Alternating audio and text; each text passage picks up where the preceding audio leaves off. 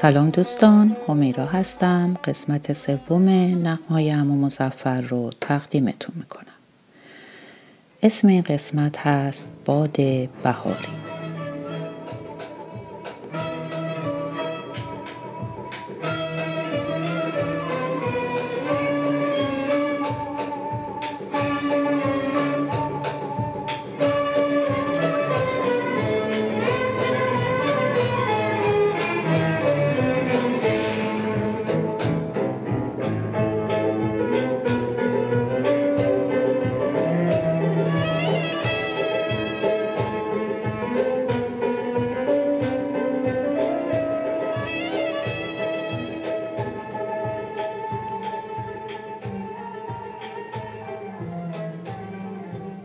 بخش جدیدی تو دفتر یادداشت‌هام باز کردم و عمو مظفر با خط خوشش برام نوشت نغمه های عمو مظفر. دفترم قسمت‌های مختلفی داشت که مربوط بود به تمام اون چیزهایی که دوستشون داشتم. یه بخش کتابای جالبی که خونده بودم و جمله‌های نقضشون. یه قسمت فیلمایی که دوست داشتم و صحنه‌های محشرشون. مثل صحنه ای از فیلم جنگ و صلح وقتی که اودری هپبورن به هنری فوندا میگه من به تو امر میکنم که خوشبخت باشی. یه بخش دیگه‌اش خواننده ها و موسیقی های مورد علاقه‌ام بود که شامل موسیقی چهار گوشه دنیا میشد به جز موسیقی اصیل خودم و البته یکی دو تا بخش سری. قسمت نغمه های عمو مظفر اما برام کاملا متفاوت بود و البته متمایز، پس حتما حتما باید جدا از قسمت های دیگه می شود، چون این قسمت سفرنامه من و عمو مظفر بود، چون کسی رو در کنارم داشتم که دستم رو می گرفت و به اون دنیای زیبای پر از نغمه می کشوند. سفری خوش به همراه هم سفری خوشتر. همینطور که داشتم دریافتای اعجاب انگیزم رو تا اون لحظه از این سفر در دفترم ثبت می کردم، متوجه شدم اون روز عمو مظفر منتظر یه شاگرد جدیده. این رو به تجربه فهمیده بودم که هر وقت عمو مظفر تعدادی نوار کاست رو بعد از جلو عقب کردن به ترتیب روی هم می چینه و در دفترش نکته هایی رو می نویسه، یعنی این که منتظر شاگرد جدیدیه.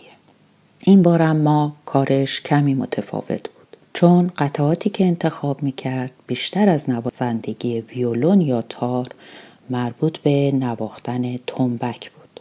سرآخر هم نواری رو در ضبط صوت گذاشت و جعبه ویولونش رو بغل کرد و با ریتم آهنگی که پخش میشد با انگشتانش ضرب گرفت. با کنجکاوی پرسیدم عمو مظفر شاگرد جدیدتون مگه چه سازی میزنه؟ گفت ضرب میزنه عزیزم. دوباره پرسیدم ولی شما مگه ضرب هم درس میدی؟ گفت خب نه به شکل ویولون و تار. نواختن ضرب قصهش فرق میکنه. اینجوریه که وقتی کسی نوازندگی ضرب رو خوب یاد گرفت، یه دوره‌ای رو هم باید همراه یه سازی که ملودی رو اجرا میکنه ضرب بگیره تا حسابی استاد بشه. مشابه این روش رو برای خواننده‌های تازه کار هم داریم، یعنی یه ساز و یه ضرب خواننده رو تمرین میدن تا یاد بگیره سر ضرب بخونه. از همه این حرفا فقط یکی از معانی کلمه ضرب رو میفهمیدم که میشد همون تنبک و بقیه هیچ. اما مظفرم که انگار متوجه این قضیه شده بود، روش دیگه ای رو به کار گرفت و نواری رو از ردیف نوارایی که آماده کرده بود برداشت و در ضبط صوت گذاشت و ادامه داد این ترانه رو گوش بده، اسمش هست باد بهاری و داریوش خان رفیعی خونده که تصنیف خونه ماهری بوده، یعنی ضرب رو به خوبی میشناخته. گوش کن.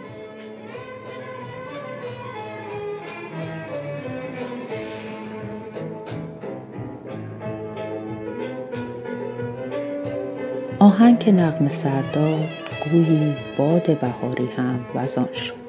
بی اختیار لبخندی روی لبام نشست و ملودی نسیمی بهاری شد و خنکی دلانگیزی رو روی پوستم دواند و سرآخر در جانم جا خوش کرد.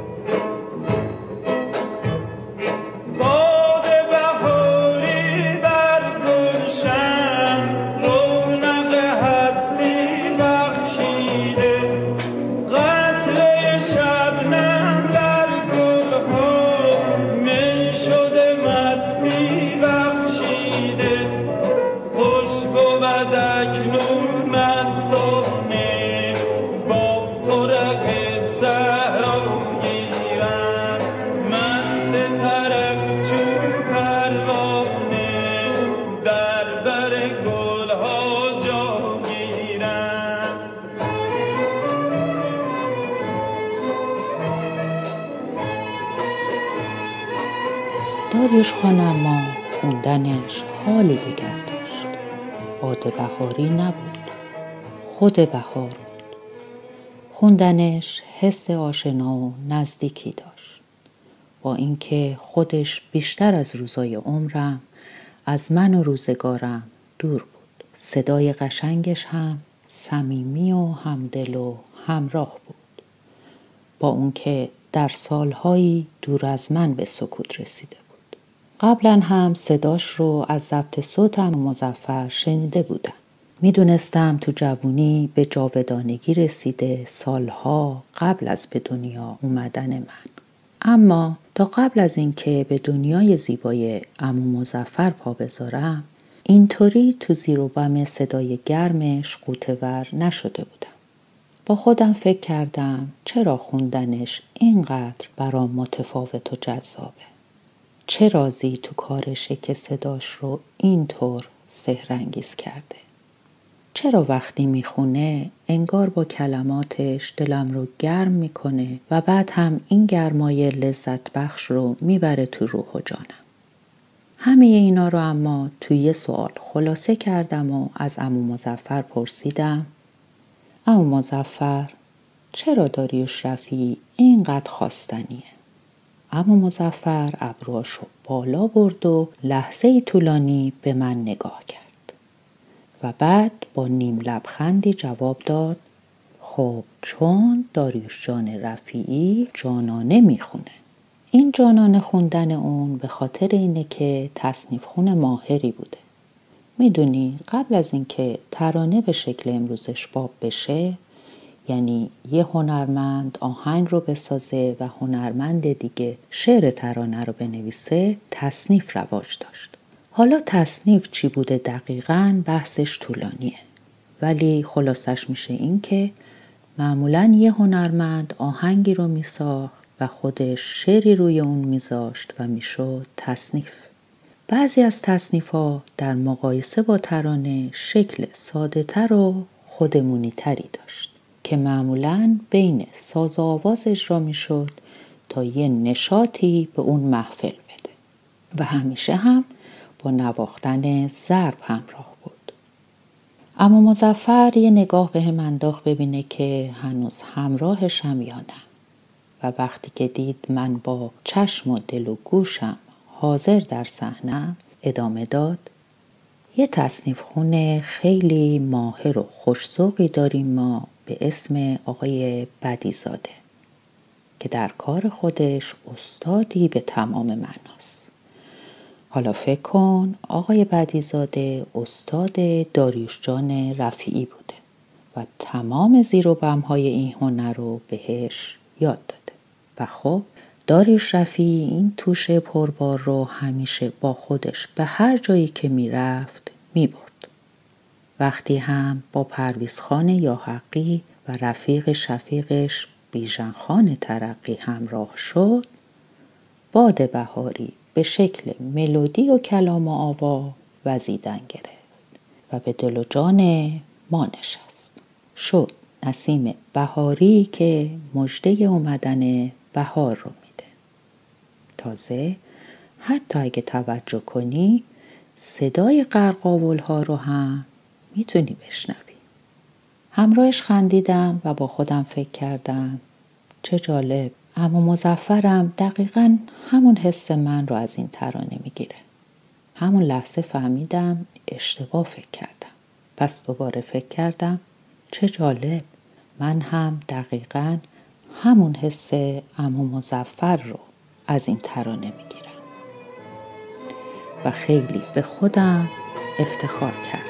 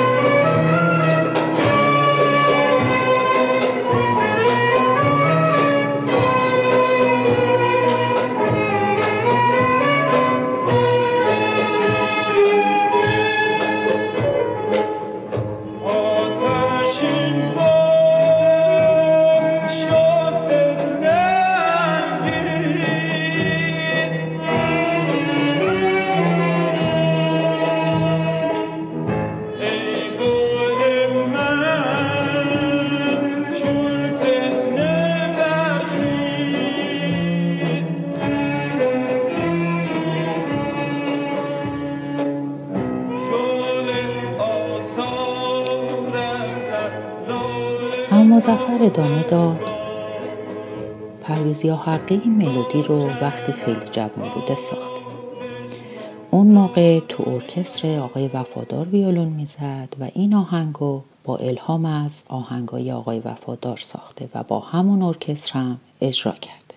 بعد چشمکی به من زد و ادامه داد: تازه من حدس میزنم خود داریوش رفیعی هم موقع خوندن ضرب میزد.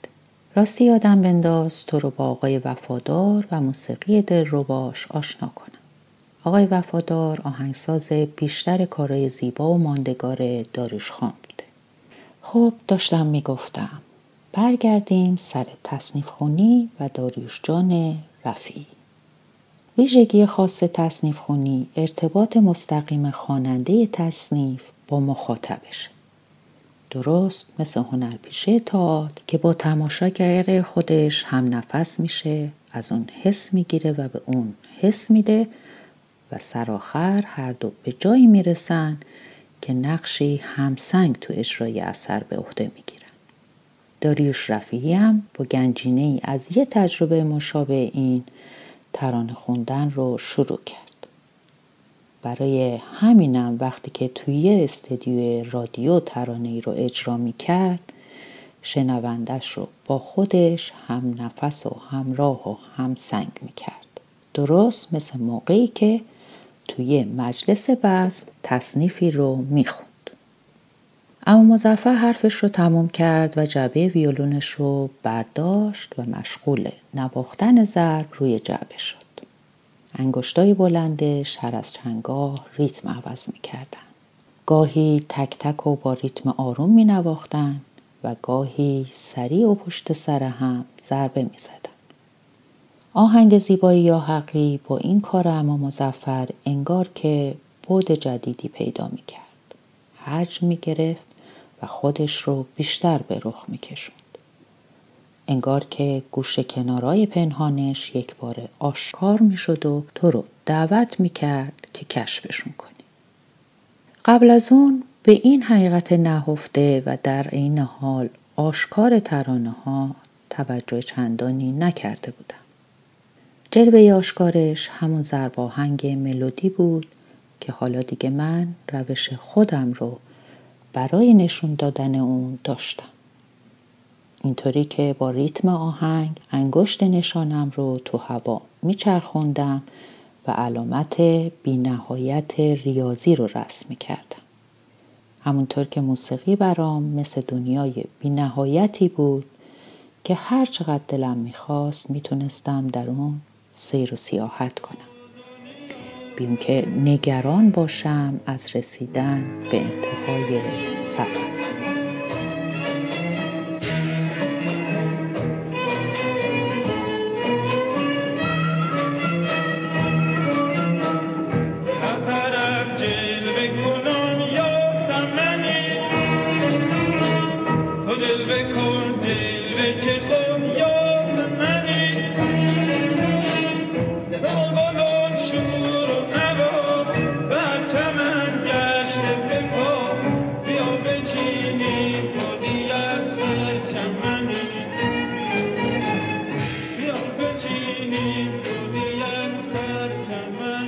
جلوه پنهان اون اما موقعی که عمو مظفر روی جعبه ویولونش هنرنمایی میکرد به طور نامحسوسی برام آشکار شد. البته از چند و چونش سر در نمی آوردم. فقط تا این اندازه فهمیدم که کار ضرب نوازی در کنار سازای دیگه خیلی بیشتر از اونیه که از یه نوار توی ضبط صوت به گوش میرسه. حالا حرفای عمو مظفر رو درباره چرایی دلانگیز بودن هنر داریوش رفیعی بهتر درک میکردم. او که هم میخونده، هم ضرب مینواخته و هم با مخاطبش هم نفس بوده، جانش بر اون جلوه های پنهان و آشکار احاطه داشته و برای همین بود که اینقدر جانانه میخوند. اما مظفر هنوز مشغول نواختن جعبه ویولونش بود و من اون قسمت ترانه که میگفت چون پروانه جان به هوایت در پرواز رو به سبک داریوش رفیعی زمزمه میکردم. در همین اثنا زنگ خونه به صدا در اومد. اما مظفر گفت پاشو آزاده جونم، شاگرد جدیدم اومد، برو راهنماییش کن بالا. همینطور که از پله ها پایین میرفتم با خودم جان به هوایت در پرواز رو تکرار میکردم. در رو که باز کردم و خودم رو در چشمای شوخ سیاهش آشنا دیدم، تعجب کردم. او بعد از نگاه و سکوتی با لبخند طنازی گفت من بهروز هستم، با آقا مظفر خان قرار دارم. نمیدونم از دیدن من هول شده بود یا اینکه از فرط احترام اما مظفر رو آقا مظفر خان خطاب کرده بود. ولی هرچی بود تصمیم گرفتم تلافی اون رو سر کوچه حافظ رو سرش در بیارم که بعد از بالا بردن سرعت تپش قلبم من رو سر کوچه جا گذاشته بود.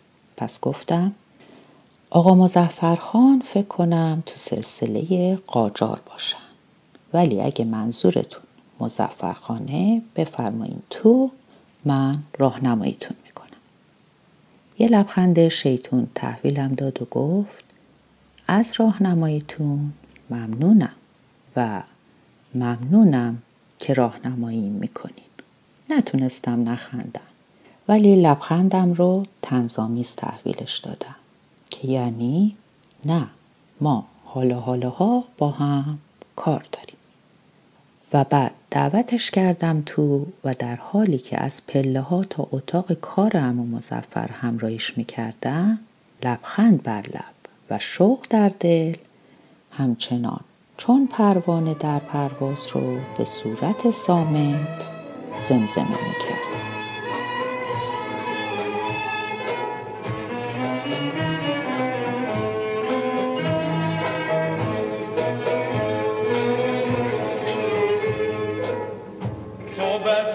بهتری ز نرگس و ناز دیده را بارو خرد.